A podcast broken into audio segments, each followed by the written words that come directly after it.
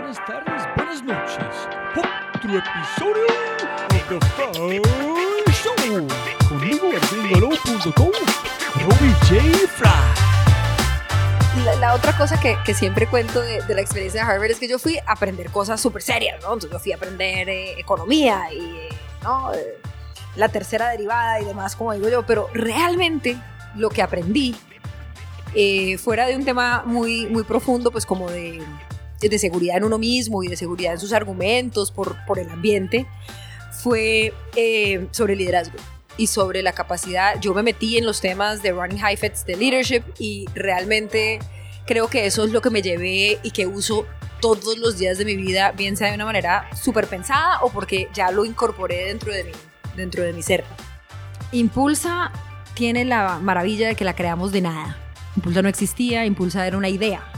Cuando nosotros llegamos, le habían asignado un presupuesto, pero efectivamente habían llegado 5 mil millones de pesos colombianos. Eso pues no alcanzaba ni para pagar la nómina del primer año, pues ni nada. Y me tocó la fortuna, el privilegio, el honor y la diversión tan grande que fue manejar Impulsa Colombia. Eh, yo creo que unánimemente dicen que es lo más interesante que ha habido en términos de emprendimiento en Colombia. Eh, y creo que de todas las cosas que he hecho en mi vida, que he tenido tanta fortuna de hacer cosas divertidas, es lo que más me ha divertido. Yo me acuerdo cuando arranqué en innovación, dije, ay Dios mío, va a ser la nueva, la nueva calidad, va a ser innovación. Y a veces pasa eso. Y es realmente muy frustrante, porque tú tienes un montón de gente que se le llena la boca hablando de innovación, es disque asesor en, en, innovación, le pagan por hacer innovación y tú dices, Dios mío, eh, qué, qué calidad tan, tan pobre. Que hay que tener poder poquito, pero de uno y que a veces, especialmente las mujeres, nos volvíamos como las segundas, las asistentes de unos señores muy poderosos como ministros, como embajadores, y yo había sido en efecto asistente de ministros y embajadores y toda la cosa. Me dijo, váyase a tener un poder, que sea poquito, pero que sea suyo. Se puede, Colombia, vamos que se puede, como cuando le grita uno a la selección, se puede, vamos. Ese cuento de que la magia ocurre cuando uno está fuera de su zona de comunidad, eso no es un cuento, eso es verdad, ahí es donde ocurre la magia. Hola a jóvenes amigos míos. 125 reseñas en iTunes a este punto. Si vos eres una de estas personas maravillosas, guapas, hermosas, bellos, etc., mil gracias. Y demasiado inteligente también, obvio.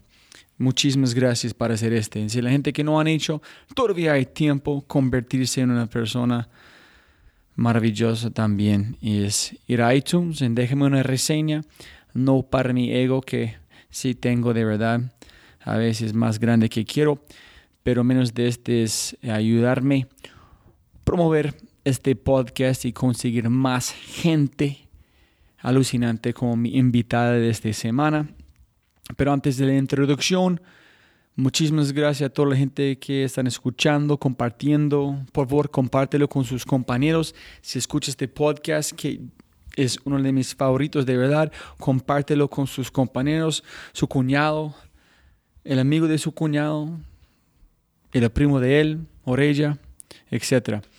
Y a mis patrocinadores que amo con profundidad, en concreto Cumbia, Cabeza Rota en 100% Languages, en concreto una empresa de innovación y estrategia, boutique maravillosa, Cumbia con Jonathan Tarud, no hay palabras suficientes hablar sobre su talento desarrollando aplicaciones web, sus propias aplicaciones. Cabeza Rota, mis gran amigos de animación, diseñadores en 100% Languages con Paul Irwin. Muchísimas gracias.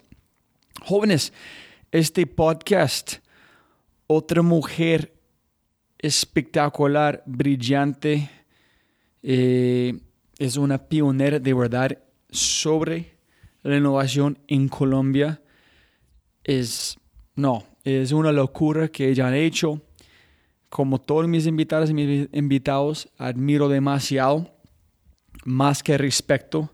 Eh, me siento muy bruto, como más bruto que normal en la presencia de invitados y invitadas como ella. Y con todo ese dicho, ese es todo de la innovación número 11. El camino no tomado de la innovación con la pionera de la innovación, la brillante Catalina Ortiz Lalinde. Listo, eh, siempre acá de la misma manera, siempre puede ganar más plata, pero no más tiempo. Muchísimas gracias por su tiempo, Cata. Muchas gracias por tenerme aquí. Eh, por favor, cuéntanos un poquito antes. Me encanta saber sobre la gente cuando eran niños, qué tipo de padres, cómo llegaste a estudiar cómo ser abogada. Entonces, cuéntanos antes de Andes, antes de Harvard, de su vida, por fin. Pues em, hace 45 años nací en Cali, Colombia, de un eh, maestro y una secretaria, eh, una familia muy de clase media emergente. Dicen, y yo me acuerdo, era inquietísima, siempre eh, era imprudente. Siempre. Siempre. ¿Tiene hermanos y hermanas? Sí, tengo un hermano un año menor, Ricky, con el que me crié, y tengo una hermanita maravillosa que sí es eh, mucho más chiquita, que es de otra generación. Ana Isabel tiene por ahí unos 26, 27 años. ¿Son similares a vos, que son imprudentes también? No, no, yo me llevé la imprudencia de toda la familia, yo lo hago por, por los tres. Mi hermano es músico, ingeniero de sonido, y mi hermanita es abogada corporativa. Entonces, eh, tenemos personalidades bien diferentes. Súper. ¿Y cómo llegaste a pensar, yo quiero ser abogado o este, este estilo? Yo quería estudiar economía y me eh, conseguí en el colegio, nos dejaban hacer una semanita de experiencia laboral. Eso siempre me pareció maravilloso, desde el mismo colegio, para que tú escogieras, por lo menos habiendo tenido una semana de entender cómo era la vida de aquellas personas que hacían lo que uno quería estudiar. ¿En Cali? En Cali en Cali. Entonces yo, eh, pero mi papá me consiguió una cosa en Bogotá, en la AID, la Agencia para el Desarrollo Internacional el, eh, del gobierno norteamericano. Y allá fui para ver, ¿no? enamorada del tema de desarrollo y estaban haciendo una reforma al sistema jurídico colombiano en la mitad de la crisis del sistema judicial amenazado por el narcotráfico. Y me pareció tan interesante eso que terminé estudiando Derecho. En este punto ya sabía, yo voy a ser abogada de este momento. Mm, pues yo siempre sentía que uno estudiaba algo que te diera unas, unas bases para hacer cosas. Em, yo sabía que era buena para liderar cosas, sabía que era buena para, eh, sí, como organizar cosas. Y que me gustaba eh, los temas del desarrollo y ese, ese, tipo de cosas. Yo no me imaginaba como una abogada litigante y nunca lo fui. Uno chiquito sabe qué quiere más o menos. Hay veces la gente cree que no, pero uno más o menos sí se, se imagina el tipo de persona que uno quiere ser. Yo siempre pregunto esta pregunta porque yo escuché, pienso que Tony Robbins hago hablando de qué está pensando que quisiera hacer cuando eres joven y puedes conectar los puntos cuando finalmente encuentran algo. Entonces, después de esto, yo pregunté a mis padres, ¿qué pensaron que yo voy a ser muy bueno cuando soy en ese? No, posiblemente abogado o algo porque tú te gusta pelear en preguntar cosas. Entonces, está haciendo la misma cosa, pero nunca me, nunca está pensando cómo fue cuando era niño, ¿no? Sí, eso es muy bonito. Yo sí creo que uno tiene... yo a todo el mundo le digo, ¿usted cuando era chiquito qué quería hacer? Usted ¿no? Cuando uno se disfrazaba y decía, yo voy a hacer, ¿qué era? Y a veces ahí hay unas respuestas interesantes cuando uno pierde el camino. Sí, sí, sí, es muy, muy sencillo perder el camino, pero encontrar es otra, otra cosa. ¿Y cómo llegaste a Harvard? ¿Por qué fuiste a Harvard? Em, Menos de nombre. Porque mis primeros trabajos eh, me enamoré de la comunicación estratégica, me gustaba mucho todo ese tema. Y un jefe maravilloso me dijo, yo me iba a ir a estudiar eso, me iba a ir por el camino equivocado. Me dijo, no, a usted no le gusta la comunicación, a usted le gusta la gestión pública y la comunicación es parte de eso. Váyase para Harvard. Y yo le dije, pero es que Harvard es una cosa para como para genios y para además el dinero, ¿no? O sea, yo, no sentía que eso fuera una cosa que fuera eh, asequible para mí y me gané una beca con la Fulbright y eh, digamos que fue muy bonito encontrar que eso fue algo posible para mí. Fue muy difícil, tuve que ganarme como cuatro becas para poder estudiar en Harvard porque yo no tenía, no tenía cómo más hacerlo. Pero cuando tú estás ganando esas becas, ¿fue un, como un reto que yo voy a alcanzar este o solamente voy a intentar, no sé qué van a pasar?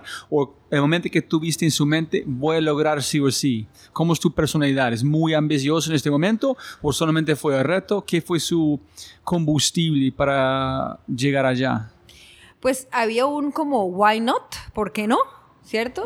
que, que cuando alguien me dijo, oye, tú deberías aspirar a eso, dije, bueno, ¿y por qué no? Eh, y una vez vi que era posible, ahí sí, a matarme, porque si era posible, vi que era posible, entonces ahí sí dije, eh, lo que haya que hacer, tenemos que ir a aprovechar esa oportunidad tan maravillosa que tenía por delante.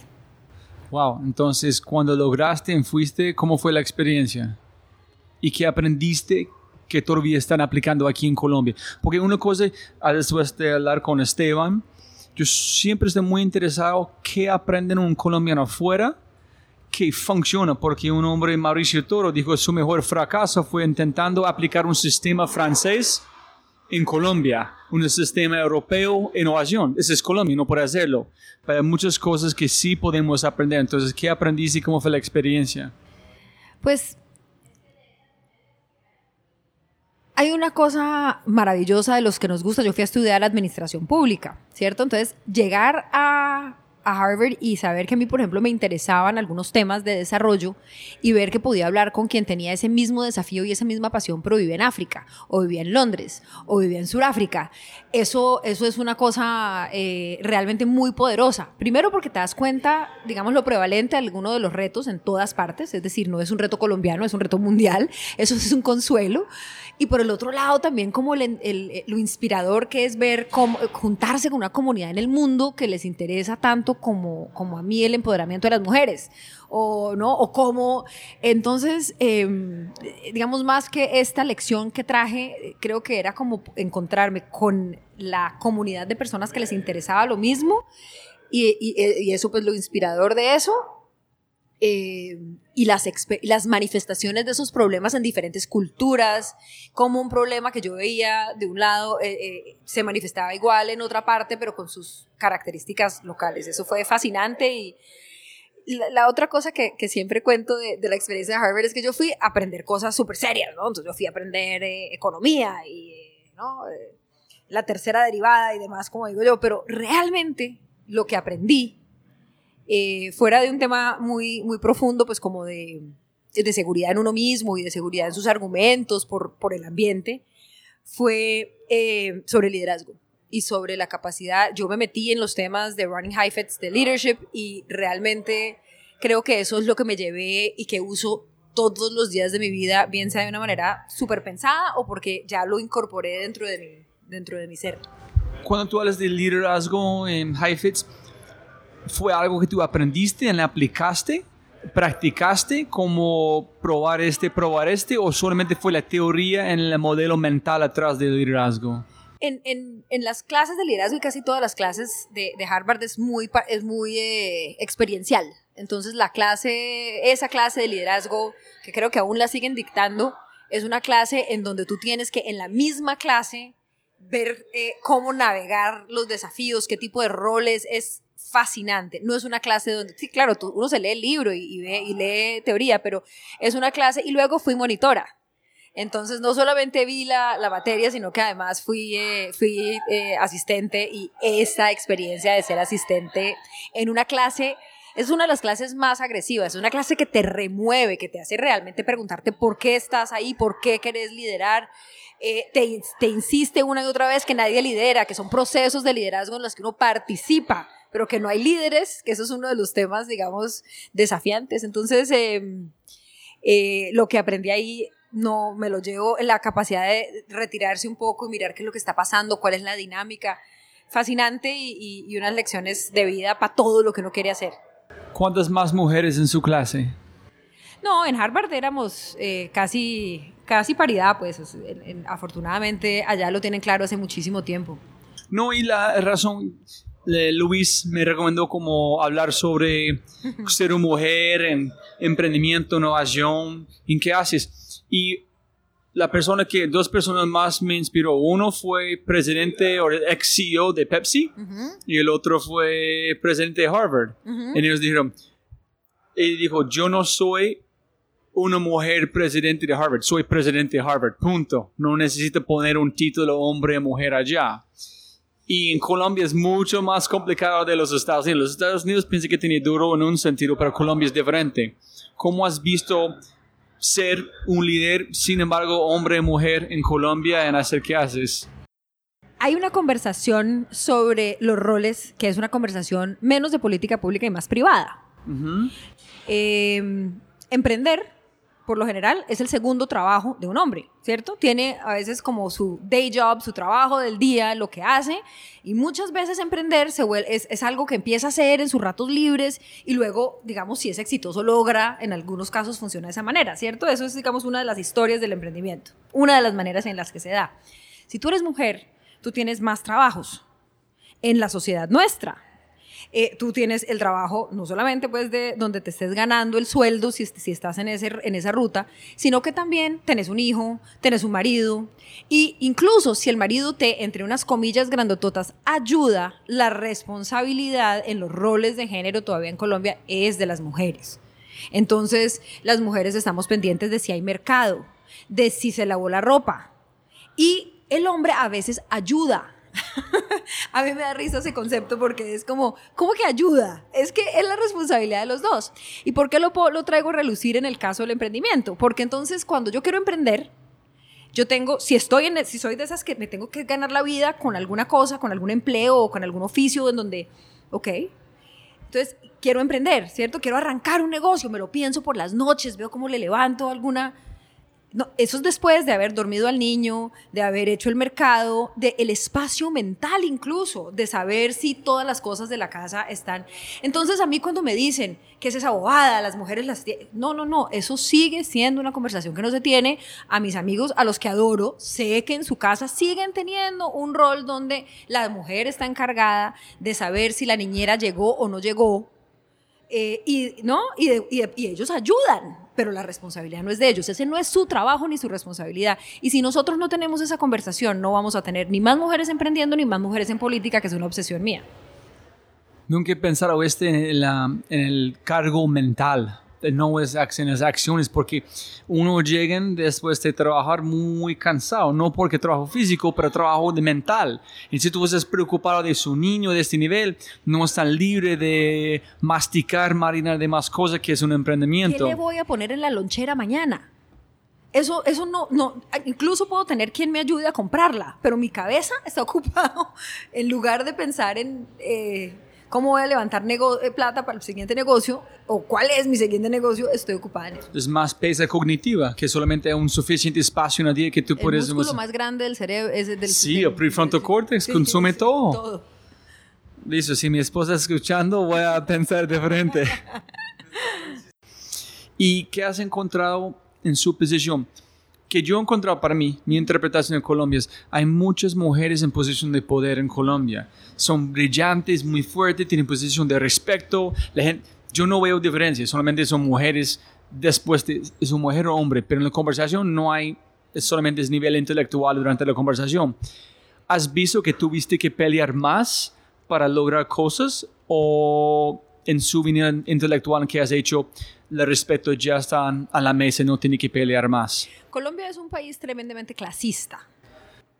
Clasista. Entonces, digamos que lo que yo siempre le recuerdo a la gente es, cuando compiten muchos ismos, clasismo, racismo, machismo, uno gana, ¿cierto? Entonces, yo siempre, a veces hay mujeres, yo tengo esa fortuna de, si bien soy de una extracción muy, muy, muy eh, de clase media, eh, pues tengo Harvard y no sé qué, entonces eso me da una oportunidad de, de, de si tú eres, en cambio, una mujer negra, pobre, tu vida es muy difícil. Entonces, ¿por qué traigo esa ocasión? Porque es que hay veces se nos olvida, las mujeres dicen, no, pero a mí nunca me han discriminado, yo siempre me he sentido respetada. Y uno dice, sí, pero no quiere decir que no tengas un poco de sensibilidad por el tema de género, porque puede haber otros, otras condiciones en donde se agrava incluso más ser mujer. A mí me han respetado, yo no, yo no, yo no, pero sí el, el tema, digamos, de el acoso eh, eh, digamos, algunas formas de acoso laboral, sexual, siempre están, siempre están en el workplace. Y yo, yo quiero en eso, en eso ser súper clara. Yo no quiero que no me puedan decir, oye, ¿cómo estás de bonita hoy? Yo quiero que me puedan decir eso. Pero también quiero que eh, no haya, y pasa en Colombia, que los jefes con autoridad te la ejercen de una u otra manera. Y eso pasa en nuestra sociedad y no, hablamos de eso y, digamos, eh, decimos que no existe, lo tratamos de negar, pero está ahí y es un tema que afecta a las mujeres dramáticamente. Y la razón, Kata, que estoy preguntando, estoy imaginando que mujeres escuchando este, que admira a Kata y quiere llegar a esta posición, pero no tiene un Harvard, ¿qué pasos que ellos pueden tomar para lograr que necesitan?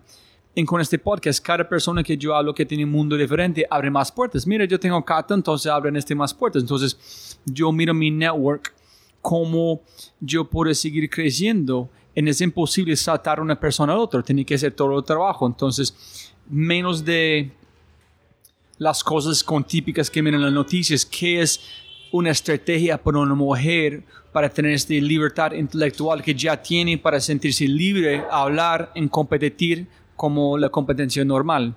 Qué, qué, buena pregunta esa, porque mire que para las mujeres es diferente. Porque, por ejemplo, si uno de mujer eh, le acepta una cena reiterada o un trago, puede ser mal interpretado, ¿no? De una persona, digamos, un superior o una persona con la que uno quiere una relación para poder avanzar en el mundo de los negocios, ¿cierto? Es decir, entonces cómo se ponen esos límites. Y eh, de nuevo, eso es una conversación que no se tiene en Colombia. Entonces, pues, yo, yo he aprendido, digamos, a aceptar muchos almuerzos y tal vez no cenas, aceptar muchos cafés, aceptar muchos desayunos, incluso no solo aceptar, propiciarlos. Entonces, uno tiene que armar una, una, un network, eh, una red de contactos súper poderosos, pero hay que tenerle un poco de, cuidado a lo otro porque es, es, se ve uno a veces en situaciones y mira, mira, mira si ves, o sea, yo, si yo puede ser malinterpretado por mi comensal si me invita a cenar. Eh, y, y, yo lo que quiero es un contacto y, y, del otro lado no. Entonces, pues hay que tener ese tipo de, ese tipo de cosas pasan. Pero se puede hacer, se puede hacer. Uno, uno, uno plantea los límites, eh, uno habla lo que tiene que hablar, uno es muy claro. Yo creo que los hombres cada vez, digamos, entienden más la, la, el tema. Lo que pasa es que también es bueno para las mujeres que están allá pensando cómo armo mi red, saber que eso es un desafío que de golpe un hombre no tiene. Sí, está interesante pensando que es, me encanta vino, entonces si quiero hablar con una mujer y invitar para una conversación intelectual, dice, oye, ¿qué tal si vamos a tomar un vino? Hablar, es, ok, suena raro, yo entiendo, pero no es raro mi intención, pero allá es, yo entiendo las reglas, puedo jugar el juego, sí, pero si me gusta las reglas, no, pero es importante entender las reglas. O uno lo dice clarísimamente. Oye, sí, porque me encantaría conocer lo que estás haciendo en Bancolombia, dije el nombre, cualquier nombre. Eh, eh, lo me encanta, pero, pero digamos que tú desde el mismo aceptación y de la, oh, ok, pero esto es para que nos conozcamos más y me puedas contar qué es lo que estás haciendo, para que uno plantee, a mí también me fascina el vino, qué maravilla, mira que estoy armando una aplicación para vino que no existe, ¿no? Es decir, uno puede también llevar la conversación a, a que sea, es que con los temas de acoso pasa una cosa que es muy dura, porque la seducción es ambigua. Y eso es lo lindo de ella. Ah, sí, sí, sí. eso es. Entonces, por un lado, no quieres quitar la magia de, la, del juego, de, pues no sé muy bien, será que qué quiere, no sé qué. Pero a la misma vez también, eh, sí, a veces como mujer termina uno en una situación complicada. Sí, pero ahí también hay, un, hay una cosa muy poderosa cuando logras superar esta cosa. Por ejemplo, con la razón que yo casé con mi esposa es estamos en los Estados Unidos, no, yo conocí a ella como poco tiempo, le invité a ella a mi casa para Navidad, solamente con la intención de no ser solita en otra tierra de Navidad. Si yo digo a esta otra gringa, ella va a pensar, ¿qué es más loco? Van a invitarme a Navidad con sus padres, pero ella entendió como solamente fue una cosa ser humano a ser humano, que no quieres que estés solita en este. En allá simplemente yo sé voy a casar a esta mujer. En allá no fue ambigüedad, sí fue, pero el mensaje fue más claro, fue... Sí. No, y hay que tener las conversaciones, es otra recomendación que yo le hago a las mujeres. A veces uno, a uno le cuesta mucho trabajo porque uno le da pena. ¿no? o además uno puede quedar mal, entonces, eh, pero hay que tratar de tenerlas, eh, de tratar de ser un poquito más explícito sin, sin llegar pues a un extremo donde uno pierde la magia de, o, de la seducción o, o de la coquetería de las mujeres colombianas, que es un activo que tenemos que tampoco queremos perder. Sí, claro. y yo también, no sé cómo, qué opinas, yo soy un super fan de no hombre y mujer no son iguales. En cual la gente, no, tenemos que ser la misma. No, mujeres tienen poderes diferentes de los hombres. En un lugar es, es, igual, otro tiene que entender que unos son mejores de otras cosas. En la gente, no, somos igual. No, olvídalo. Somos diferentes en eso es. Hay momentos para mejorar, en otras cosas de dejar la mesa porque no vale la pena. Pero a la gente le gusta pelear por todo. De acuerdo, no, nosotros no decimos que somos iguales, yo por lo menos no, no me suscribo a ese tipo de, de, feminismo, pero sí el que tenemos que tener, eh, igualdad de oportunidades y, de equidad en, en, los, en, esos temas. Eso es todo. Que la misma educación, que si yo me gano, si yo eh, tengo tu, mismo, tu misma posición en una organización, mi sueldo no sea menor porque yo sea mujer, ese tipo de cosas. ¿Cómo llegaste a Impulsa? Llegué a Impulsa porque estábamos haciendo una investigación en todo Colombia acerca de cómo estaba el emprendimiento de alto impacto y recomendamos que hubiera una eh, entidad como Impulsa. Y paralelamente el gobierno venía trabajando en algo parecido, entonces se juntaron esas dos cosas y, me tocó la fortuna, el privilegio, el honor y la diversión tan grande que fue manejar Impulsa Colombia. Eh, yo creo que unánimemente dicen que es lo más interesante que ha habido en términos de emprendimiento en Colombia. Eh, y creo que de todas las cosas que he hecho en mi vida, que he tenido tanta fortuna de hacer cosas divertidas, es lo que más me ha divertido. Y cuando ellos regalaron el reto de Impulsa, ¿sentiste abrumada? Hijo de madre, ¿qué voy a hacer? ¿O es el reto que estoy esperando? ¿Fue coraje inconsciente? ¿Estabas consciente del reto que tenía que hacer? ¿El equipo? ¿Cómo fue la experiencia? Yo creo que se juntaron muchas cosas. Un equipo maravilloso, unas personas que estábamos como, ¿por qué no? Es decir, no, no, no teníamos esa mentalidad de sector público de esto no se puede, esto no se puede, esto no, sino todo se puede, lo vamos a hacer. Una... ¿Quién dijo que todo se puede? Pues ¿Ustedes? nosotros, sí, sí, sí. Em, en el sector público no se escoge. Eso es parte del gran... por eso el sector público es tan terrible. Porque tú, haces, tú quieres agradarle a todo el mundo un poquito de esto, un poquito de lo otro, tú no, no escoges. Incluso hoy en día tenemos una crisis porque los, los, las entidades de gobierno todas hacen de todo, entonces no, no tienes una buena división de funciones. En Impulsa escogimos, ese fue, en mi opinión, después de pensarlo mucho y de... El gran fue que escogimos. Escogí, ¿Escogieron qué? Crecimiento empresarial extraordinario. Un propósito, un enfoque. Exacto entonces, ¿qué pasa? Que si a mí me decían, ¿usted por qué no le ayuda a los venezolanos que están llegando a Colombia en temas de emprendimiento? Yo les decía, no, porque yo trabajo en emprendimiento de alto impacto o crecimiento empresarial extraordinario. Si hay un venezolano que es capaz de hacer de eso, yo lo recibo, pero el, enfoque mío es hacia este tipo de empresa. Entonces, eso fue lo que nos volvió tan diferentes, porque en el sector público, además tú dices, además, no, por lo general te dice hasta el mismo presidente vea, ¿por qué no me pone esa entidad al servicio de esta población que me está haciendo presión o, tiene una necesidad? Y yo no es que diga que esa no sea una necesidad, la de los venezolanos o la de los afectados por la, el invierno. Pero si tú, una entidad chiquitica, naciente, atiendes todo, pues no atiendes nada. En este para mí es un parte muy importante de innovación o de emprendimientos. Es más importante las cosas no hacer de las cosas hacer. En ese parece que fue este es muy sencillo decir no hacer porque tuviste un propósito. ¿Es alinear con el propósito? No, no hacerlo. Punto. ¿Y cómo lo haces en este momento con qué estás haciendo decir no? En cómo dices sí. Eso es muy bonito. Estoy en eso. Estoy precisamente como entendiendo un poco el Congreso. Yo fui elegida representante de la Cámara el 11 de marzo. Yo nunca había yo realmente no tenía esto en mi camino. Fue una cosa que se apareció y yo tomé y estoy feliz de estar allá porque allá puedo hacer una diferencia y puedo trabajar por los emprendedores y por las mujeres, pero esto no era como que Catalina lo tuviera planeado. Entonces estoy entendiendo y precisamente eso le parece un poco raro a la gente. Alguien me dice, me, vinieron a visitar, a invitarme a la coalición por el, por el hambre. Y yo les dije, me parece maravilloso, pero vengan, ustedes están trabajando muy, ah, muy upstream, es decir, están trabajando en el tema agro, no es un tema mío, no es un yo no sé de eso y yo no puedo trabajar en todos los temas. Entonces yo creo que más bien, porque no buscan a alguien de mi partido que sabe de eso. Era como si yo estuviera diciendo una cosa rarísima. Yo decía, pero pues es evidente, yo no soy la mejor congresista para el tema del hambre. No es que no me parezca que el hambre sea un problema, sino que no es el problema en donde yo me empleo mejor.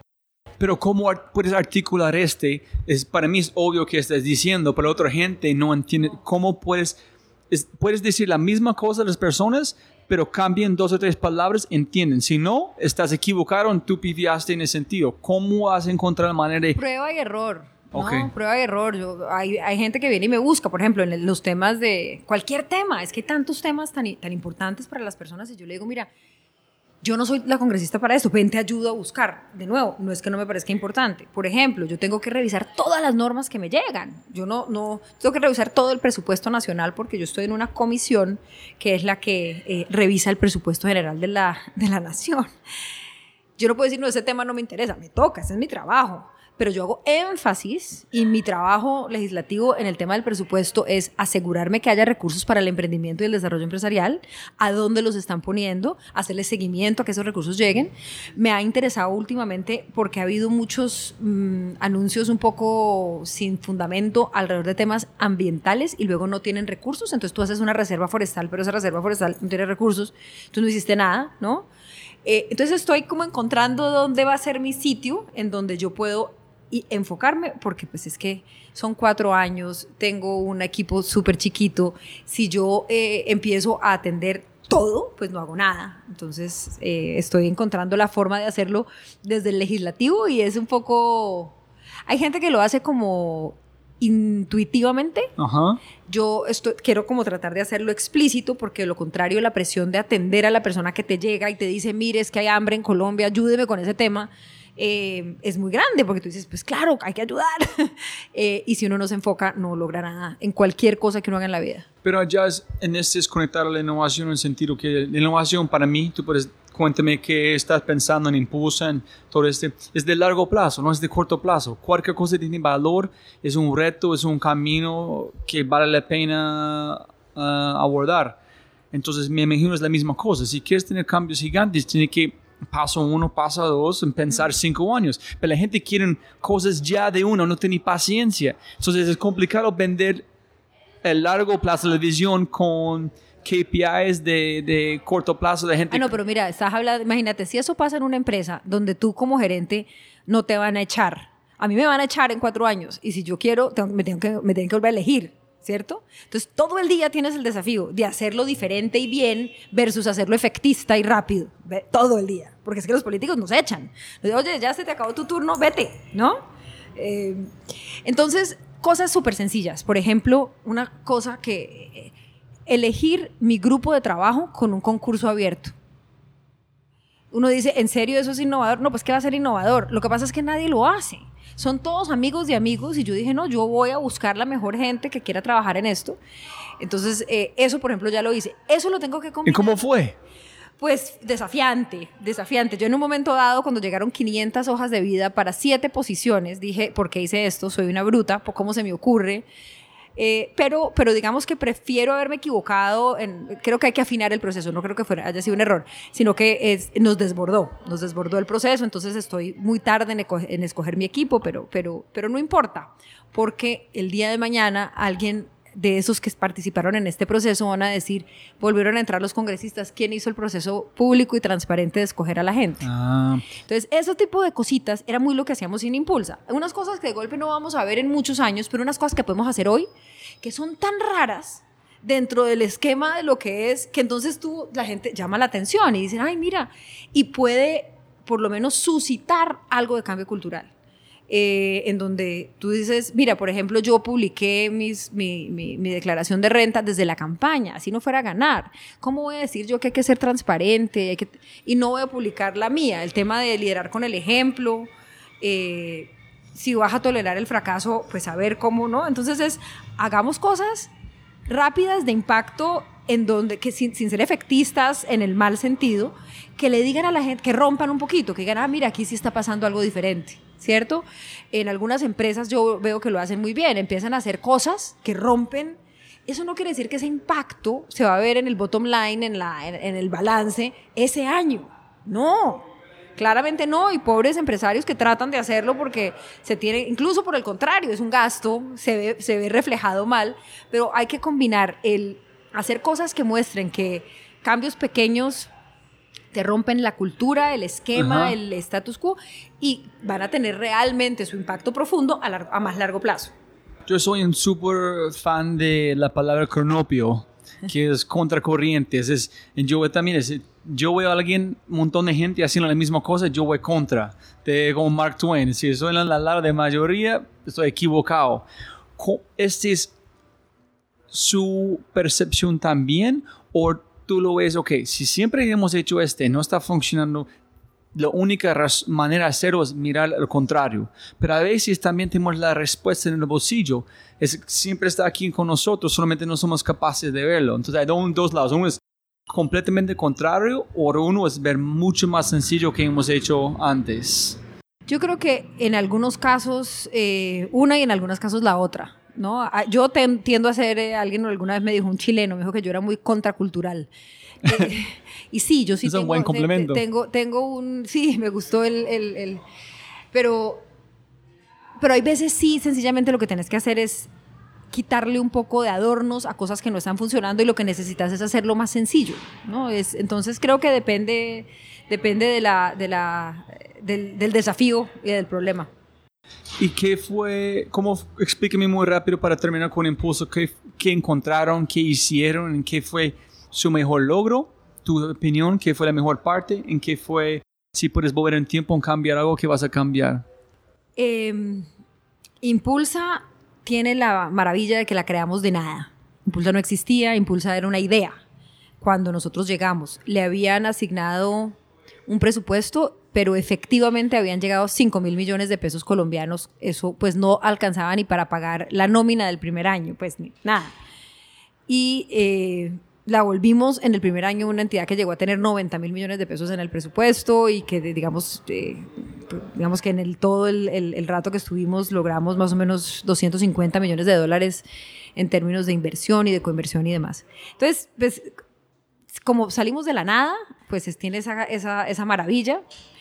Em, Qué libertad, ¿no? Sí, sí, pero también era como la, la teníamos un equipo maravilloso que eh, venía del sector privado, nada, quería que todo se tenía que poder y, y, yo que de alguna manera tenía que navegar las restricciones que me ponía el hecho de que me estaba manejando plata pública y, y, una entidad pues que tenía recursos y que, que hacía parte de, del gobierno colombiano. Eh, yo creo que el gran logro fue eh, cultural, en todo sentido. O sea, nosotros no solamente logramos consolidar la, la comunidad del emprendimiento innovador y del emprendimiento de alto impacto en Colombia, eh, porque había otros movimientos, pero eran más chiquitos, creo que Impulsa como que logró traer a la gente, sino pues es que Colombia no estaba en esa conversación. Yo no sé cómo explicar, Colombia no estaba en la conversación de innovación y emprendimiento. Pero ¿por qué ustedes? ¿Cómo fue? ¿Fue solamente un grupo pequeño? Nos lo propusimos, nos lo propusimos, traigamos a Colombia, vamos a esa conversación, participemos en los diferentes foros internacionales, llevemos a Colombia allá y traigamos eso acá. Eso fue una cosa. Y la otra cosa, y entonces empecemos a hablar de la tolerancia al fracaso, como sabíamos cuáles eran los temas. En Colombia no se había hablado de tolerancia al fracaso hasta que llegó Impulsa. O sea, les reto a que encuentren a alguien que hubiera hecho un fuck up night o alguna cosa. Eso no existía. O sea, existía en el mundo hace rato, pero en Colombia no. Entonces, digamos que logramos visibilizar ese tipo de emprendedor y lo más importante fue que logramos explicarle al gobierno y que por un momentico nos entendieran que había que todos los emprendimientos eran importantes, todos son importantes, pero que no se pueden atender igual. Ah. Entonces, como, y ahí es donde vino la escogencia. En la medida en que todos los emprendimientos son importantes, ojo, no te estoy diciendo que no, lo que te estoy diciendo es que Impulsa no sirve para todos, o algunas de las medidas de Impulsa son para un cierto tipo de emprendimiento que crece de manera extraordinaria, que ese emprendimiento es importante para la sociedad, porque es el que genera empleo a mayor velocidad, porque es el. Entonces, ese fue, entonces sí, el, cambio cultural también era lograr que el gobierno dijera, ay, mira, esto es importante, ¿no? Entonces, digamos que eso, eso fue lo, introducir de una manera a veces potente conceptos que estaban en el mundo y en, Colombia no existía esa conversación. Entonces eso fue maravilloso. Incluso, yo, yo te digo, yo no sé si el instrumento eh, de, de cofinanciación, el matching grant, fuera innovador y maravilloso. Pero solo el hecho de que fuimos los primeros que dijimos desde el Estado colombiano se debe poder cofinanciar de esta manera este tipo de emprendimiento, eso ya era un cambio monumental. Entonces, pues fue como ser pioneros en muchas cosas y, eh, y, digamos, no solamente pioneros en que existieran los instrumentos, sino que se volviera válido tenerlos. Es que yo, la primera vez que yo hablé de un matching grant, de una, de, un, de una cofinanciación uno a uno a otro inversionista, vieron, pero usted por qué le va a regalar plata a los ricos. Entonces, digamos, lo que lo fueron meses y meses y meses de trabajo convenciendo a los abogados, a todos que políticamente eso hacía sentido, que había que hacer eso, que eso, eso se nos iba a devolver de una manera súper favorable. Entonces, si me decís, todo fue alrededor de la, de la cultura, de la mentalidad, de introducir, de juntar eh, una comunidad. Yo creo que el gran logro es alrededor de mentalidad y cultura, el, el gran logro de Impulsa. Dos preguntas allá, Cata. Uno es, en un momento ustedes sintieron que hijo y madre no podemos lograrlo, la gente no, van no creen en este, estamos peleando contra una pared, o siempre ustedes vieron una luz al final del túnel, o la otra cosa es, ustedes desde el principio alto impacto, ¿qué es el, como Wilfredo Pareto, qué es el 10% de tener un impacto de 90% o fue una otra razón buscar alto impacto? Eh, primero era estar donde nadie más estaba. En Colombia el SENA y una cantidad de entidades trabajan en emprendimiento, donde no había nadie, no había nadie en eh, ese tipo de emprendimiento que te puede generar unos... Unas, y eso fue un eh, hueco. Sí, fue, fue, el hueco y también la importancia de ese hueco, porque ese hueco podía existir, pero nadie estaba convencido que desde la política pública era legítimo y válido porque usted para qué se iba a, juntar con o a tratar de ayudar a los que tenían... Eh, en Colombia, infortunadamente, tenemos un poco de, sesgo hacia ayudar al que parezca poderoso o al que parezca, ¿no? Entonces... Desafortunadamente. Exactamente, porque, porque pues es que eh, el, el, el, el Valle de la Muerte existe, así vayas a, a hacer una empresa... De, de, millones de dólares o si así vayas a ser una empresa de millones de pesos. El Valle de la Muerte existe. Entonces, eh, pero nadie se había preocupado por ayudar a pasar el, el, Valle de la Muerte o, a, empresas que, que iban a una que tenían el potencial de ser muy, muy grandes. ¿Tú estabas parte de cuando el primer Airways Fest en Medellín? Impulso. Héroes Fest es un hijo mío y, reclamo su paternidad, su maternidad aquí, ¿no? Sí, eh, sí en este, efecto. este cambio en mi vida. Este ¿Verdad? sí, cuando ellos, un hombre hablaron de un estudio que hicieron con ustedes, que los colombianos tienen una cosa de cut poppy syndrome. Sí. En el momento que tiene un alto impacto emprendedor, la gente le gusta cortarse, este no vale la pena. No estamos celebrando los éxitos acá. Y no dije, finalmente, escúchalo, hay alguien aquí diciendo, hicimos un estudio, no está pasando. En, Fue divino. En costeño dicen que, nosotros, en costeño eh, de la costa caribe dicen que, que, somos perrateadores. Entonces cuando vemos que a alguien le está yendo muy bien o algo, lo perrateamos, lo por debajeamos. Nos cuesta trabajo celebrar la, la victoria de los prójimos. Pero celebramos gringos, otras personas, para nada. Ahí sí. Y la única, vez, la única vez en donde de pronto somos capaces de celebrarlo, si de golpe es un deportista o no, pero, pero si es un emprendedor, no, y además sospechamos de ellos. Y mira qué pasó con ella, toda la gente juzgando por aquí. Sí, Yo no, entiendo. sí, ni para qué. y ¿qué crees de sacrificio o balance? Yo no creo en balance. La gente le encanta hablar de balance. Para mí es, no existe. es un sacrificio por momento de tiempo ser presente para pensar en alto impacto. Yo hablo de este, yo soy un padre. ¿Cómo es que haces ahorita con su tiempo, tener un hijo, saber que yo estoy luchando por algo que es una historia que mi hijo van a ser muy orgulloso de que han hecho, inspirar para cambiar el mundo también. ¿Cómo es para ser una madre emprendedora que está haciendo en ese sacrificio con tiempo? ¿Qué, qué historias cuentan? No de una mala manera, pero de qué hacemos para sentir feliz que haces en sí vale la pena que está haciendo. Lo primero es dejar de creerse el cuento de que hay balance, eso me encanta que lo digas porque no hay ningún balance, uno siempre está desequilibrado de alguna manera, ¿cierto? Eh, asumirlo como parte de la vida, ¿cierto? Uno, uno dice, mire, yo definitivamente eh, me voy a perder unas cosas de mi hijo. ¿Qué puedo hacer? O sea, em, y me voy a... Y también, porque el sacrificio es de los dos lados, eh, si a mí me van a poner una falta en el Congreso porque no puedo ir a un debate porque ese día hay algo de mi hijo, entonces uno siempre queda mal en los dos lados y asumirlo es una vez uno trata de dejar de, encontrar ese equilibrio, de que voy a encontrar la manera en donde todo fluya, yo creo que asumirlo es súper importante, es decir, como, como, como, como... Em, y luego, pues, digamos que la manera como yo lo, lo, lo hago es...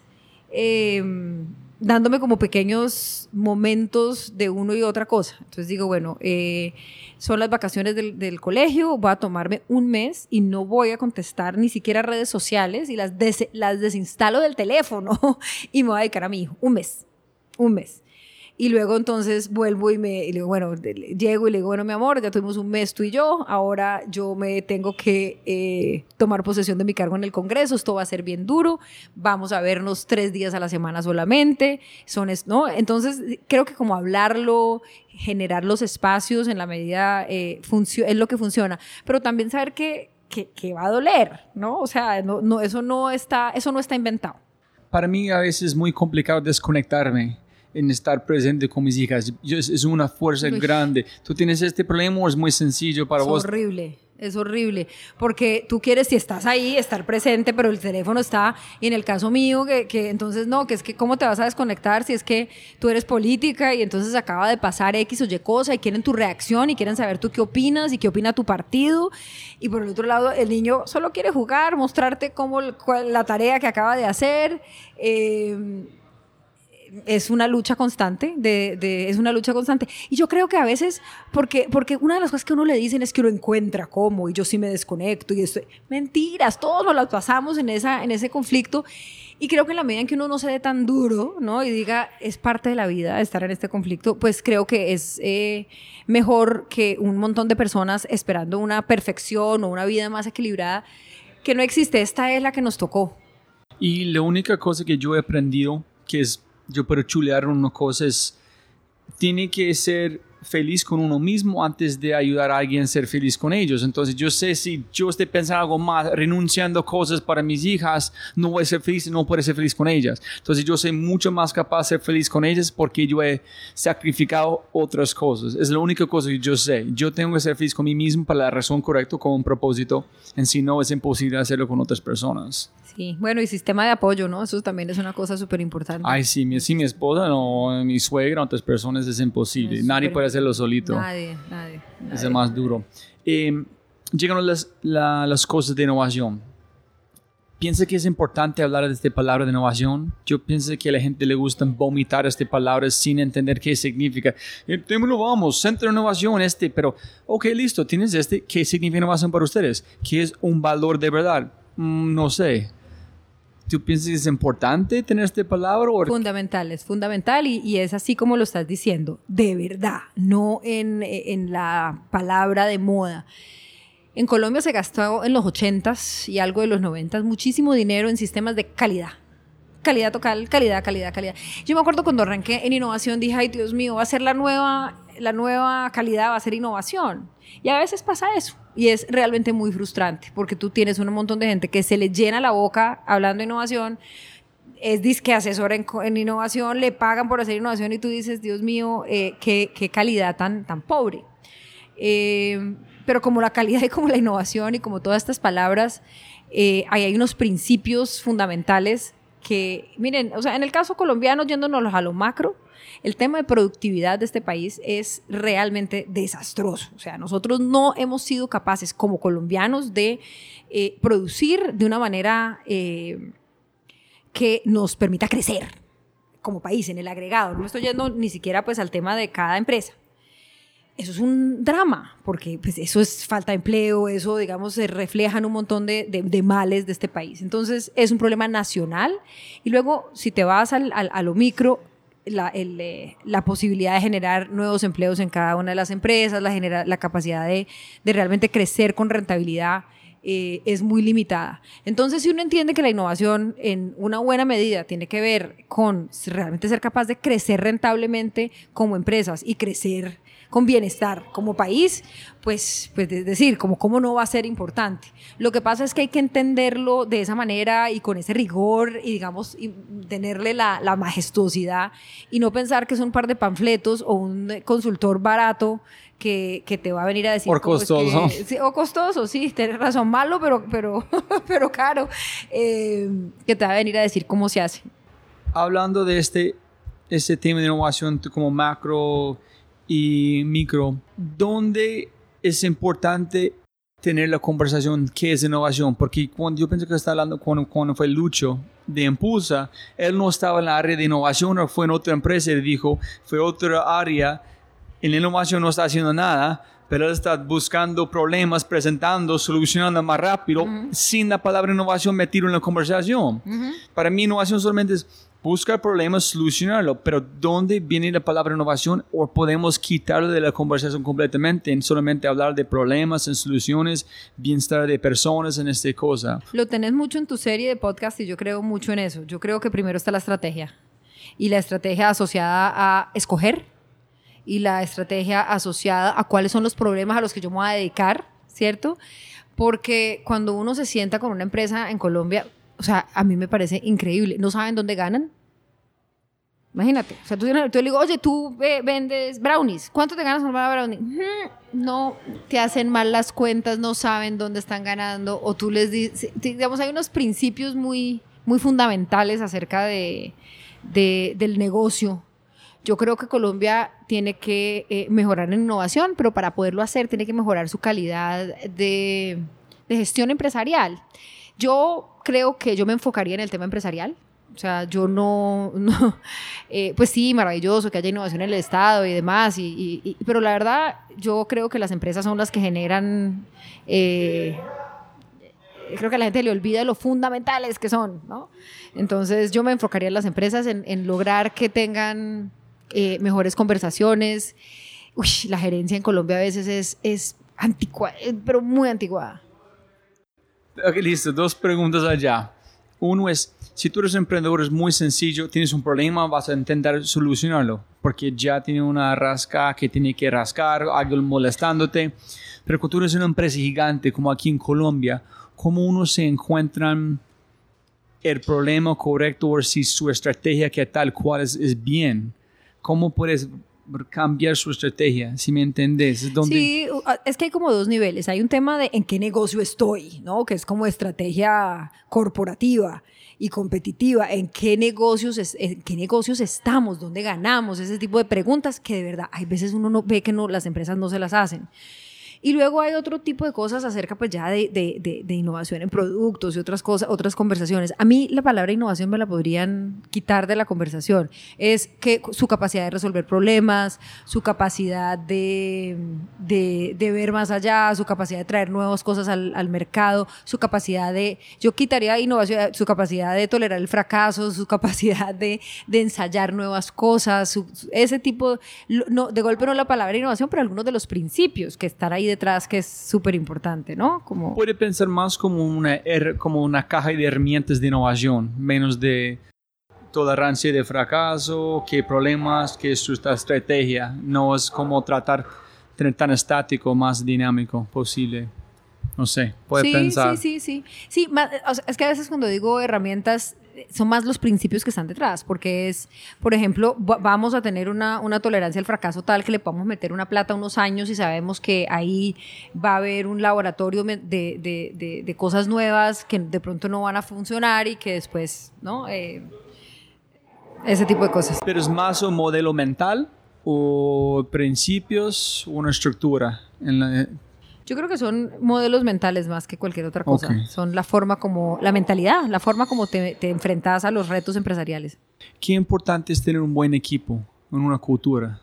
Porque tú que tú hiciste en Impulsa, también que estás haciendo con la um, parte abierta. No, es, es, es decir, el equipo es todo. cultura, ¿En el equipo es de cultura o la cultura arma el equipo? creo que es un proceso como simbiótico. Ok. Donde tú tienes, digamos, lo uno y lo otro, no, no, no hay como huevo o gallina, sino que se van dando los dos a la vez. Em, em, hay una cosa muy bonita, hay un, hay un paper de Harvard antiguo ya que se llama Camaleón en la organización, que las organizaciones se parecen a sus líderes. Eso es muy interesante, como, ah. como tú te empiezas como a, como a mimetizar eh, con, el, con el estilo del, del, del, líder, del gerente, etc. Em, yo pues no puedo, los equipos que yo he, yo todo lo que puedo hacer en la vida lo puedo hacer gracias a mis equipos de trabajo. Impulsa, pues, mejor dicho, o sea, todavía hoy muchos de los que trabajamos en el equipo inicial de Impulsa me escriben y me dicen, Cata, es que vivíamos felices, pasábamos delicioso, cómo aprendimos, cómo gozamos y cómo cambiamos el mundo. Es que todo es maravilloso. Pero, por ejemplo, ahorita que acabo de hacer esta campaña relámpago para poder eh, elegirme a la Cámara de Representantes en el Valle, una cosa que la gente dice, eso es imposible, usted no tenía estructura, usted no tenía plata, usted llegó de la nada. Em, Pero eso es bueno para vos. Cuéntame más que no por hacer, voy a hacerlo. Sí, maravilloso, fue maravilloso como desafiar el establecimiento, pero lo hice también con un equipo. Unos jóvenes que llegaron a mi casa y me dijeron, ayer vimos en televisión que te lanzaste, aquí estamos, ¿qué hay que hacer? Y gente que se empezó a sumar y digamos eh, la posibilidad de poner a todo el mundo a trabajar con una misma, con una, también yo manejé la campaña de Serio Fardo en, en, en el Valle.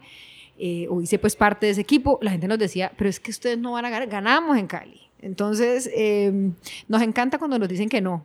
Creo que eso sí es una constante en mi vida. Donde me digan que no, yo digo, ah, que no, ah, venga, yo le muestro cómo sí. Mm. es igual para innovación. Cuénteme que no por hacer para hacerlo. Exactamente. Entonces, ah, ah no. Sí. Entonces, em, los equipos son fundamentales. Hay que consentirlos, hay que entenderlos, hay que realmente encontrar la manera de hacerlos partícipes que no sea un discurso, ¿no? Es decir, la gente habla mucho, pero a la hora del, del, del, de la sensación cuando entras a un lugar en donde te están haciendo parte de la decisión o no te están haciendo parte, si se crean como grupitos, eh, hay que eh, por lo menos señalarlos. Es muy difícil en la naturaleza humana que no se dé como la, la, la política de oficina, como le digo yo, pero hay que incluso decirles, ve, Q, ahí estás con tu politiquita de oficina y me estás haciendo sentir mal a los demás, deja la pendejada, ¿no? la gente no señala, en, en, colombiano muchas veces no señalamos las cosas. A veces hacemos chistes o algunas cosas, pero no, le, no somos capaces de decir, vea, es que... Eh, sí, la confrontación, no Yo lo hago con humor y por eso me lo, deja, me lo pasan, porque yo les digo, venga, venga, es que aquí, eh, por ejemplo, yo hago mucho el tema del humor con las mujeres, porque si tú alzas la voz por las mujeres, te dicen, ay, qué vieja tan harta hablando de las mujeres, pero igual les decís, ve, ¿por qué te tomaste una foto con cinco tipos y no incluiste a ninguna mujer alrededor de un tema en donde hay miles de mujeres? A veces les, molesta, pero tú le pones el dedo en la llaga. Entonces, yo, yo creo que a veces nos falta ser un poquito menos políticamente correctos en Colombia y señalar las cosas. Eh, es que a veces hacen unas cosas increíbles de invisibilización. Eh, de las mujeres, de las emprendedoras, de los emprendedores, eh, que uno tiene que decir, venía aquí de... Eh, por ejemplo, yo pues una de las cosas que defiendo a morir es mi Valle del Cauca, entonces a veces veo cosas en donde parece pareciera que están discriminando el Valle del Cauca. Entonces alzo la mano y digo, vení, ahí porque no hay ningún Valle Caucano, ahí porque hay que faltó, ahí faltamos nosotros en esa foto. y Cato, no, no, no te sientes o no tienes miedo de en este camino que estás tomando llegar a un punto donde el imán de la corrupción, yo no sé, estoy imaginando, de un lado del poder que tú quieres hacer, empiecen como jalarte a este lado sin ser consciente. Al lado oscuro de la fuerza. Sí, de eh, verdad. no, es, no es de, de propósito, de consciente, es que yo volviendo a la, la cosa de antigüedad. un proceso de asimilación, ¿no? como si uno se, se asimilara. Pues, yo, creo que uno tiene que ser eh, como, como, como dice, eh, es la Odisea, ¿cierto? En donde uno se amarra al mástil para que no, pueda, no salte al mar con las, con las sirenas. Eh, yo creo que uno tiene que estarse haciendo chequeos. Yo no me metí a la política para hacerlo igual a los demás. Ok, súper. ¿No? Es decir, como que para eso me quedo en mi casa y, atiendo mejor a mi hijo. Yo me metí en la política para hacerlo diferente, para hacer la diferencia, para abrirle un espacio a una generación de líderes vallecaucanos que queremos comernos el mundo y que infortunadamente no hemos encontrado el espacio para eso. Entonces, para mí es eso. Yo no, yo no veo por qué pasará eso, pero, uno pero me, digamos, pero tampoco soy tan arrogante y tan... Eh, con tanta supremacía moral que digo, no, estoy exenta de que eso me pase. No, hay que hacerse chequeos morales. La línea tiene que ser súper clara de lo que uno hace y de lo que uno no hace. Y si esa línea se te corre, uno se tiene que preguntar. Entonces yo, por ejemplo, nunca he recomendado gente para puestos políticos, yo nunca, hay unas cosas que yo nunca he hecho y yo tengo que seguir por ese camino eh, y los compañeros te dicen, pero ¿cómo no va? Pero, pero ¿por qué? Si eso no tiene nada de malo, eso es lo que todo el mundo hace. Entonces, hacerse... Es porque todo el mundo hace, llegué yo no hago. Estar el, el chequeo de realidad de, de, de, mantenerlo firme. Por ejemplo, ¿cuál es la diferencia entre mandar la hoja de vida de alguien que te parezca espectacular para un cargo, pero que no es, o sea, yo no, yo no voy a recibir nada a cambio de hacer eso, versus mandar a alguien de tu, de tu clientela, ¿sí me entiendes? Puede ser igual de bueno o malo, no tengo ni idea, Pero entonces si ves ahí por qué te pongo ese ejemplo, porque entonces es, pues una cosa es perfecto, o sea, es hacerle un servicio. Mire, dígame quién debería ser el nuevo gerente de Impulsa. No, pues venga, le voy a dar tres hojas de vida de gente maravillosa. Eso se, eso se puede hacer. Ahí no estoy siendo politiquera en el sentido, si esas personas trabajan para mí, yo les voy a cobrar un pedazo del sueldo y voy a llenar la entidad de amigos míos, eso es lo que no se puede hacer. Sí, sí entonces... No, es, yo sé que la intención con la gente siempre tiene que ser, no sé para todos, pero mucha gente de muy como de pureza, ese quiero hacer, pero al momento que tú estás metido en este río, las corrientes están tratando de ahogarte, tiene que sobrevivir de una manera u otra. Entonces yo no sé hasta qué punto, cómo complicado es, yo no tengo ninguna idea, es porque estoy preguntando. No, yo creo que, yo creo que también hay una cosa interesante que yo, yo decía, no sé, eh, tener ya una edad y tener también como unas ejecutorias en la vida. Yo afortunadamente no voy al Congreso a... Es decir, de eso no depende mi vida, ¿no? Es que para algunas personas esa es su empresa de vida es ah, sobrevivir al Congreso, para mí no. Para mí es, que quieres lograr. Exactamente. sí o sí allá o otro. Sí, yo no, yo no fui al Congreso a hacer una empresa electoral de ver cuántos años voy a durar allá, ni a ver, eh, no, yo, yo, al Congreso realmente a abrirle espacios a, a, los vallecaucanos que queremos hacer política diferente. Conectando este punto a las empresas grandes, yo llegué pensando, juzgando fuerte, ellos tienen que cambiar tecnología, Silicon Valley, vengo de como San Francisco. Pero cuando yo hablo con gente, Juan Carlos Mora, Ricardo Sierra, ese tipo de cosas, sin embargo, es, yo veo algo que las empresas están cambiando, pero la presión de este nivel de una empresa de 100 años que han peleado para lograr cosas en Colombia, es casi imposible para mí entender. Entonces, ¿qué necesitamos hacer las empresas grandes que tú has visto que están fallando para innovar, para como tomar, no sé, abordar la velocidad a donde vamos con tecnología en el futuro? Pues lo primero es decirte que estoy completamente de acuerdo con eso. Yo creo que en Colombia, para que progrese la innovación y el emprendimiento, es más importante la gran empresa que los mismos emprendedores. ¿En serio? De verdad. Súper. Creo, y lo trabajé en Impulsa y, mejor dicho, me iba enloqueciendo. Miren, en, los, en otros mercados el dinero solo para inversión está o en el sector financiero o está en Colombia el dinero está en las grandes empresas. O sea, las grandes empresas en Colombia, eh, en, pues, habrá que, hay que mirar año por año, pero pues, digamos que concentran el 50, 60% de la utilidad. Allá está la plata, no, allá está la plata para crecer ellas no saben trabajar con emprendedores. No tienen ni idea, no saben trabajar, no saben cómo, cómo hacer una alianza, creen que es un negocio de proveeduría y no una alianza para un desarrollo. Entonces, en todo eso hemos venido trabajando. Yo veo algunas, algunas señales interesantes. He visto que en Medellín, he visto incluso que aquí Carvajal estaba mirando el tema de armar, eh, ¿cómo se llama eso? Eh, como una especie de incubadora, bien interna o externa, para tener eh, o mecanismos tipo solución de desafíos con la gente de adentro o con gente de afuera. Los veo, digamos, despertándose alrededor del tema. Pero lo que tú señalas, y es que tienen un bottom line, un problema de balance al final del primer año, cuando llevan dos o tres meses. Entonces, si no le das un poco más de tiempo, eso no te va a dar resultado, ¿cierto? Eh, y si tú no haces unos rompimientos, por ejemplo, en tu política de proveeduría, no vas a hacer nada. Te doy, te doy un ejemplo concreto que, que, no tenga reserva. Eh, a ver, yo, yo, yo pienso. Em, con Argos. Estuvimos trabajando con una... ¿Argos o Grupo Argos? Con Grupo Argos. Em, pero sí creo que la cementera. Em, con una solución de concreto innovadora que estaban desarrollando en la costa atlántica colombiana, una empresa X, beneficiaria de Impulsa. Entonces nosotros propiciamos todo el acercamiento. Pero cuando tú estás desarrollando, tú ya tienes que, en la etapa final, tienes que desarrollar de la mano con la empresa a la que le estás desarrollando, ¿cierto? Entonces la, emprendedora necesitaba realmente meterse a Argos, con Argos, a ver si en la solución de concreto, en concreto, sí, les, sí les funcionaba para lo que ellos creían. Y Argos no tenía ninguna manera, no por malos ni porque no quisieran, pero no tenía ninguna forma de tratar a ese no era un proveedor, era un co-desarrollador, porque era una co-creación. Ellos no saben cómo hacer eso. Y así quieran, se van a demorar cinco años mientras la Junta entendió y le dieron la autorización para hacer la cosa. Entonces. Entonces, eh, estoy señalando el problema, no tengo que lo tenga solucionado, pero, fue muy bonito porque, digamos, ellos ahí se, se, dieron cuenta de lo que, no, solo, solo como en la práctica, lo pudimos entender nosotros y hoy en día yo no sé si Impulsa haga eso, pero Impulsa se metía a mediar la relación.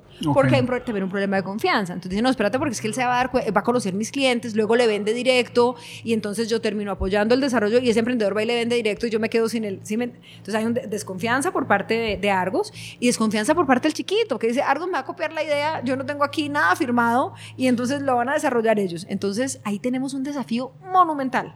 No hay eh, ejemplos pero es que lo que pasa es que ahí sí, por ejemplo, yo creo que eso es un tema de política pública. Yo me ah, dedicaría, si yo estuviera en el, yo me dedicaría a eso en, como un programa estatal, a hacer eso. Okay. Hacer eso. Porque el día que logremos que los pequeños puedan meterse dentro de la cadena de las, de las más grandes, no a vender sándwiches, sino a vender cosas de alto valor y de, alta, de, de altamente innovadoras, podremos porque el mejor, eh, de golpe invierten y la compran, de pronto, sí, de pronto ese termina siendo el negocio, pero hoy en día es que ni invierten ni la compran, no pasa nada, es decir, la, la, gran empresa se pierde la tecnología y el chiquito se pierde la inversión, es una cosa completamente subóptima. Sí, sí, sí, claro, es como dijiste que no estamos creciendo como un país. Es que en ese momento donde estoy es la gente que arrancaron las empresas como Argos, Nutresa, hace mucho, mucho tiempo, son la gente que necesitamos en este momento. Desde ellos, la gente que llegan a esas empresas son expertos en crecer negocios, pero no abrir negocios completamente diferentes que son no parte del core. Es que necesitamos. Es la misma mentalidad en crecer, en escalar, pero gente también como los, los fundadores de esas empresas antiguas. Yo no sé. Sí, entiendo lo que estás diciendo. Yo creo que, que el, el, el, digamos, el pasar la antorcha de golpe, el, eh, el, el que los, las juntas tan conservadoras se den una licencia para, para, para experimentar, es clave. Yo, yo te digo, muchas veces he tenido la experiencia con empresas en donde logro con muchísima dificultad que estén dispuestos a arriesgarse. ¿Por qué? con una y lo llevamos a la junta directiva y la junta lo mata. ¿Pero por qué? Es porque la gente son muy pilos, son brillantes en sus... En, yo creo que, yo porque el stakeholder está mirando muy el corto plazo, como tú decías. Entonces el, el, el, el accionista dice, ¿y mi platica a final de año dónde está? Y entonces usted le dice, no, es que este año va a haber menos porque estamos invirtiendo en ver si podemos cambiar de negocio, una cosa que no lo haces en dos meses, o sea, ¿no? Estamos viendo a ver si este, no, y creo que hay una impaciencia por parte de muchos de los, de los, de los stakeholders, de los, de los accionistas que, que, que a veces por ejemplo, yo haría, esa es otra cosa que haría, un programa alrededor de eso con las juntas directivas. No, yo estoy lista para otro impulso porque tengo todos los nuevos programas que haría. Yo, pero muy en serio, yo creo que el trabajo con las juntas directivas alrededor de los errores más comunes que impiden que haya innovación en Colombia son eh, pulpas para que alguien le meta la mano. Y sí, es, yo pensé antes fue, no son suficiente inteligente en dónde van las cosas, etcétera, pero encontraron no, son brillantes porque están allá en razón. Es como una persona que es eh, un gordo en un sentido, pero entienden 100% qué es ejercicio, qué es comer, entienden todas las razones, pero no hacen por alguna razón porque es terco, pero entienden 100% de este mundo listo, tiene que hacerlo, pero no sé cómo cambiar. Sí, no sé, porque también es un gordo que quiere comer en la próxima hora de la comida y no quiere dejar de comer eh, hasta mañana. A ver, no, es decir, yo pero creo que entiende, él entiende, no es que. Ok, sí. Pero hay algo. Pero no está dispuesto a darse, arriesgarse. Pero yo no sé por qué.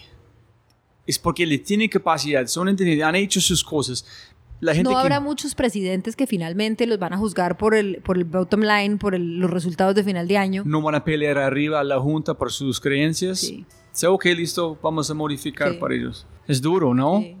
Por eso hay que trabajar con las juntas directivas.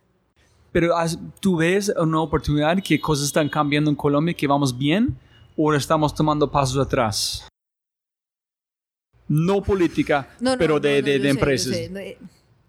No, yo veo muchas señales muy alentadores empresariales, pero muy poco, eh, digamos, eh, son, es muy heterogéneo. Entonces hay ciudades que están mejor que otras, industrias en donde se está eh, avanzando más que en otras. y Y, digamos que sí, pero nos falta, nos falta velocidad, nos falta como aceleración, ¿no? Nos falta velocidad. a este paso no vamos a lograr mayor cosa. Está cambiando, pero muy lento. Realmente necesitamos que haya una explosión de, que estas cosas ocurran. ¿Qué pasos tenemos que...? Ok, listo. Llegan las últimas preguntas. ¿Qué son tres cosas para innovar que tenemos que hacer en su opinión, si queremos lograr este con la Vincular a la gran empresa colombiana como un actor del emprendimiento. Ellos creen que ellos no son actores del emprendimiento, nunca los tratamos como tal. Entonces, eso lo que acabo de ah, hablar. Eh, respecto a ellos también son capaces de, ok. No, no, no, y no solo ellos pueden invertir, ellos pueden jalonar, ellos, es decir, ellos son un actor fundamental en Colombia para el emprendimiento y nadie les habla. Nadie les habla yo pienso de dos lados. Uno es que las empresas grandes no piensen que son actores, en los emprendedores piensen que ellos no son actores también. Sí, sí, sí. Los dos están, no, tú eres grande, yo soy emprendedor. en las otras, ok, okay Perfecto. traerlos a la, Total, traerlos a la conversación de una u otra manera, ¿cierto? Bien porque ellos no quieran estar o porque no los excluimos nosotros, lo que sea. Pero sí, esa es una cosa.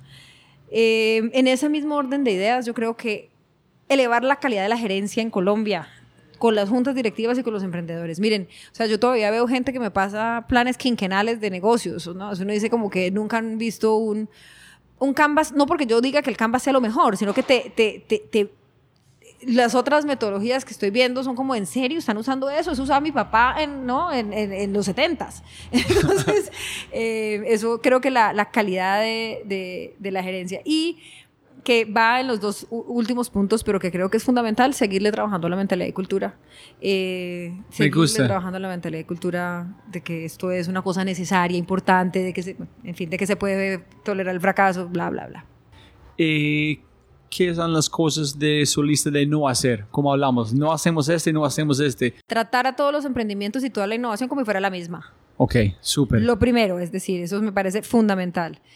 Em, no podemos ayudar a todo el mundo. Obsesionarnos con la formalización, creyendo que la formalización empresarial es un problema en sí mismo y no una consecuencia de que las empresas no crecen. Esa, esa, esa más ya la veo venir, vamos a hacer la ley de la formalización y eso no sirve. La única manera que usted se formaliza eh, de una manera estable es porque empezó a crecer tanto que usted tiene que ser formal para poder seguir vendiendo. Y aquí creemos que esa punta de darles enamorar con el proceso para el proceso para el proceso. No, no, no, horrible, horrible. Entonces, eh, no, no obsesionar, que no hacer, obsesionarnos con la formalización como si fuera un fin en sí mismo. La formalización es consecuencia de que usted empieza a crecer. Em, ignorar a las mujeres. Piense que hacemos este. Em, ¿Conscientemente o inconscientemente? Es que no importa cómo lo hagamos. Eso quiere decir que tenemos que hacer, es decir, aquí estamos tratando de decir lo que no, eh, pero si realmente creemos que las mujeres van a llegar por obra y gracia del Espíritu Santo, pero siguen teniendo la responsabilidad en la casa, y no van a llegar. ¿Sabes qué es muy lindo de este podcast? Es después de episodio 17 o 11, tuve personas, ¿dónde están las mujeres? Yo nunca he pensado que no tengo mujeres. Solamente buscando gente que son interesantes. yo fue inconscientemente. En este momento yo empecé a casar mujeres, que fue más complicado, pero sí, es la razón. Casar mujeres siempre es más difícil. Sin duda. La ambigüedad allá. Sí, en efecto, eso exactamente. No decir que eso es una cosa que va a pasar. Si tú no dices, miércoles, mira, aquí no tengo mujeres eh, o te das cuenta, por ejemplo, que las mujeres no están participando, participando incluso alzando la voz. Eh, en nuestra, tratamos de tener en nuestra cultura eh, de organización que si las mujeres no están hablando, paramos y decimos, ¿por qué ninguna mujer está hablando? Sí, parar la conversación. ¿Por qué? Sí, tienes el proactivo. de... bobas, pero no son bobas. Tú estás buscando mujeres para tener esta conversación. Pero inconscientemente, si yo soy consciente que no, no, voy a buscar a las mujeres, entonces para mí es mucho más grave si tú piensas que la gente en Colombia, las mujeres no están involucradas porque son conscientes de su machismo de propósito o solamente, ah, tiene razón allá es una cosa mucho más sencilla arreglar de una persona que es machismo, no, nunca van a buscar mujeres. Hay de ambas, infortunadamente. Sí, de verdad, como ambos lados. Tres libros que han cambiado su vida. Los hermanos Karamazov. ¿En serio? Sí, me encantó ese libro. ¿Por qué? Porque es como una eh, novela que muestra todas las facetas de, de, los seres humanos, el bueno, el, el súper malo, el, no, es, no sé, los arquetipos.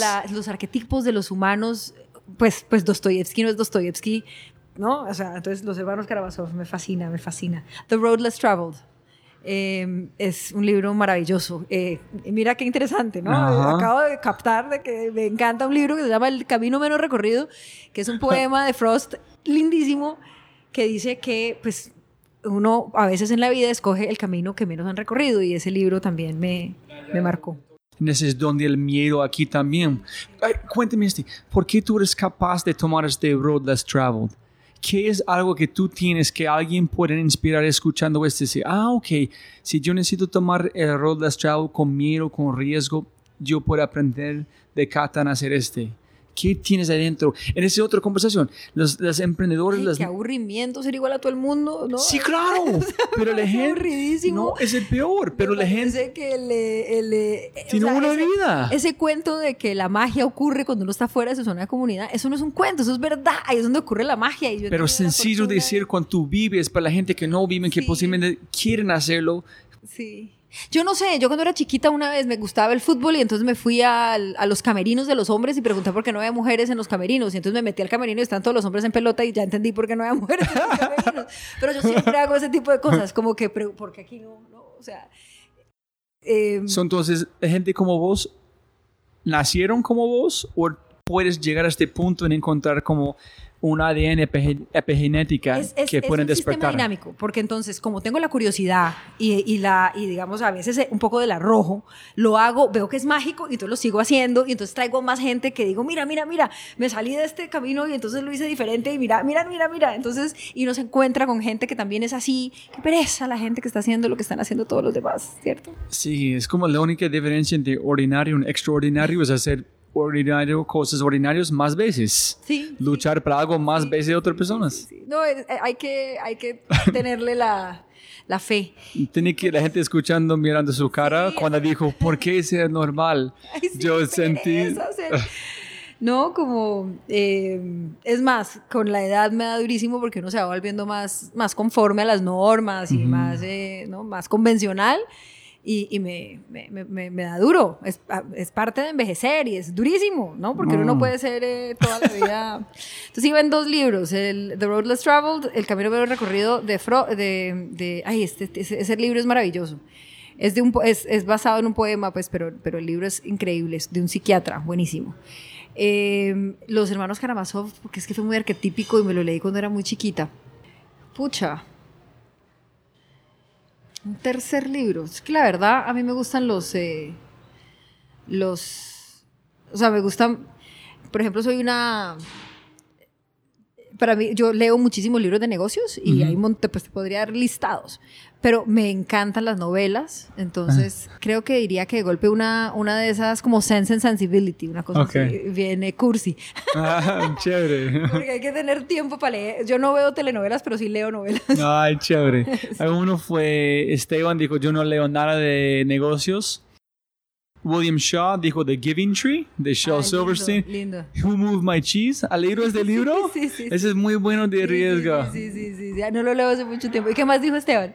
Esteban, ¿qué dijo Esteban? ¿Algún libro de esos de la ciencia? Ah, no, de um, Jared Diamond, Guns, Germs and Ah, Steel. Guns, Germs and este Steel. libro es Es- como recomendaron Eh, ¿sabe muchas veces. No, el, el, ah, el anterior a ese. The Chimpanzee. The, the Third Chimpanzee. Nicolas Ese Duque dijo este. libro es, ese libro me cambió la vida. ¿Serio? Sí, el tercer chimpancé. Nicolás Duque Por el dijo tema de igual. la economía comportamental, digamos, como, y, y la, la antropología biológica. Es- eh, desde ahí soy obsesiva con la antropología biológica, de por qué estamos ahí, de qué es lo que pasó. eh. También dijo Sapiens y el libro de. Darwin, porque es un súper Sí, fanático de Darwin. Sí, ese también son buenos. El peor consejo que ha recibido en su vida. O el mejor. Yo he escuchado consejos terribles. a ver, Ese es, me gusta más de los mejores consejos, los peores. Gente diciendo a como William Shaw, tú eres loco, tú eres estúpido, no puedes lanzar una aerolínea en Colombia. Como que, que me quedara ejerciendo el derecho en Cali.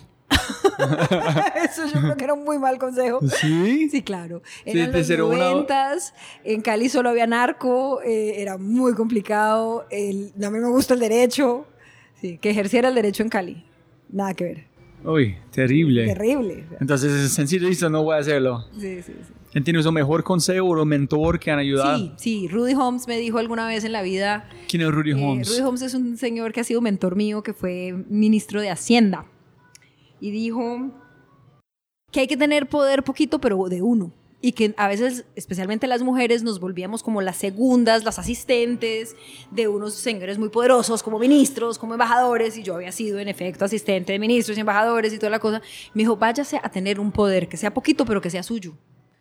Y a mí eso me hizo como wow. un clic raro. Y ahí me fui a manejar una fundación, que yo era la directora de la fundación, pero yo ya no era la segunda. Y cuando tomé la decisión, ay, cuando, perdón, cuando tomé la decisión de, manda- de, de lanzarme al, Sena, al, a la- al Congreso, a la, a la Cámara de Representantes, me volví a acordar de Rudy. Y dije, pues finalmente un representante no tiene jefes. Entonces yo quiero ser representante porque como que soy dueña de un poquitico de poder. Soy solamente una representante. Pero su poder. es mío, es mío. Pues obviamente me, se lo debo a mis, a mis electores y demás, pero es mío. Sí, divino. Es un buen consejo. Muy lindo. Poder por su propio. Es como encontrar su propio cosa que tú eres mejor de nadie. No es ser el mejor futbolista, es el mejor futbolista, fotógrafo, periodista, etcétera, etcétera, que para armar su propio nivel de negocio. Exactamente, sí. ¿Tienes un fracaso que han pasado que tú después fue un aprendizaje Uy, enorme? sí, pues digamos, yo me lancé al Senado en el año 2006. eh, con, iba a ser la, la senadora más joven de Colombia en ese momento. en ese Ambiciosa. momento, sí, siempre, lo que sea, ¿dónde es? Para ir. Eh, y, y pues fue, nos ganó en ese momento, ese congreso, el 30%, el, casi el 40% de ese congreso fue destituido por paramilitar. Entonces nosotros haciendo campaña con nuestros volanticos en las esquinas, pero aprendí un montón y si yo no hubiera hecho esa campaña en el 2006, no hubiera ganado en el 2018. Wow. Ok, súper, espectacular. Y la penúltima pregunta. Si en este momento tú puedes enviar un mensaje, todo Cali, Colombia, en el cara todos los celulares van a vibrar al mismo tiempo bzz, bzz, bzz, de WhatsApp, ¿qué mensaje vas a dejar para toda la gente? Que voten la consulta anticorrupción. En sí, no, ¿Por qué decir eso? No, mentiras, la verdad. No, a hacer otro mensaje. Puede que, puede que, es que, es que sabes qué está pasando, Roy, que es muy interesante que por primera vez en la vida estamos utilizando los mecanismos que nos dio la Constitución para participar directamente como ciudadanos. Entonces puede que el tema te guste o no te guste, pero me parece tan interesante, tan, tan apasionante que, que podemos como ciudadanos. Entonces por eso les diría eso, aprovechemos que es que tenemos, eso es un, milagro, que podemos nosotros tomar una decisión, así sea para que vayan y voten que no, pero vamos a usar los mecanismos que nos dieron para, para, para, hacer, digamos, nuestra la democracia. Entonces, sí lo haría, porque realmente creo que estamos estrenando y vamos a, a- a tener la oportunidad de, pucha, de votar una cosa, nunca antes habíamos votado algo así en Colombia. ¿Y qué mensaje? Entonces, da un mensaje muy particular que tiene que enviar la gente. Que se puede. Y, yo, sé que otra vez suena súper político, pero, pero digamos que nosotros, eh, últimamente se ha hablado mucho como de la fracasología colombiana, que estamos como nosotros mismos eh, hablamos mucho de lo fracasados, de lo malos que somos, de lo malas personas. Como esa es la conversación nacional, pues es como, como una profecía autocumplida. Entonces somos, Ah. entonces digamos que, que cuando uno, el, el- ese eslogan, que es un, fue un eslogan de campaña, pero que no, para mí no es un eslogan, es un se puede. Sí. Se puede, Colombia, vamos que se puede, como cuando le grita uno a la selección, se puede, vamos, vamos que se puede. No, es muy importante, pero si tú cuentas la misma historia que yo no puedo, eso es que vas a vivir. Exactamente. Yo Entonces, sí soy muy fanático en ese Yo estilo. también, yo la también. historia que Vamos cuentas se y vives. El, el lenguaje construye. Eso es. Las Sí. palabras tienen mucho poder, Mucho mucho, más poder. poder que la gente. Eso es porque para mí estoy muy enfocado en la palabra innovación, porque las palabras tienen poder. En si estas palabras están llevándonos lejos de donde tenemos que enfocar, es una mala palabra, tenemos que reenfocarlo en ese mismo sentido. Y la última pregunta, ¿hay un consejo, algo que es dejar de decir a la gente? Menos de votar contra Que se, a todas las que mujeres. se empoderen de sus propias vidas. Es una sola, es corta, eh, puede ser maravillosa. Y si bien uno nace con muchas restricciones y se las encuentra en el camino, solo uno optimiza su propia vida. Entonces, eh, aprovechenla y, y no se dejen decir que no se puede porque se puede. Listo, Cato, como arrancamos, siempre para ganar más plata, no más tiempo. Mil gracias, tengo mil más preguntas, pero fue una conversación alucinante. Muchas gracias por su tiempo. gracias. This is my favorite part of the podcast. es mi parte favorita. Porque si todavía estás escuchando, te quiero, te quiero, te quiero. Y más de este, por favor, si tú todavía estás escuchando, es porque tú eres una de las personas más importantes en mi vida.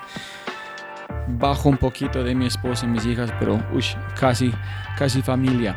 Comparte este podcast porque hay información aquí que han cambiado mi vida, la manera que yo pienso y mis pensamientos sobre la pesa mental que lleva mi esposa con mis hijas y con muchas más cosas. Entonces, compártelo. I love you guys. You're awesome. Yeah. Muchas gracias. Feliz día, feliz noche, feliz tarde. Un abrazo enorme. Y hasta el próximo episodio del Tour de la Innovación. 下午。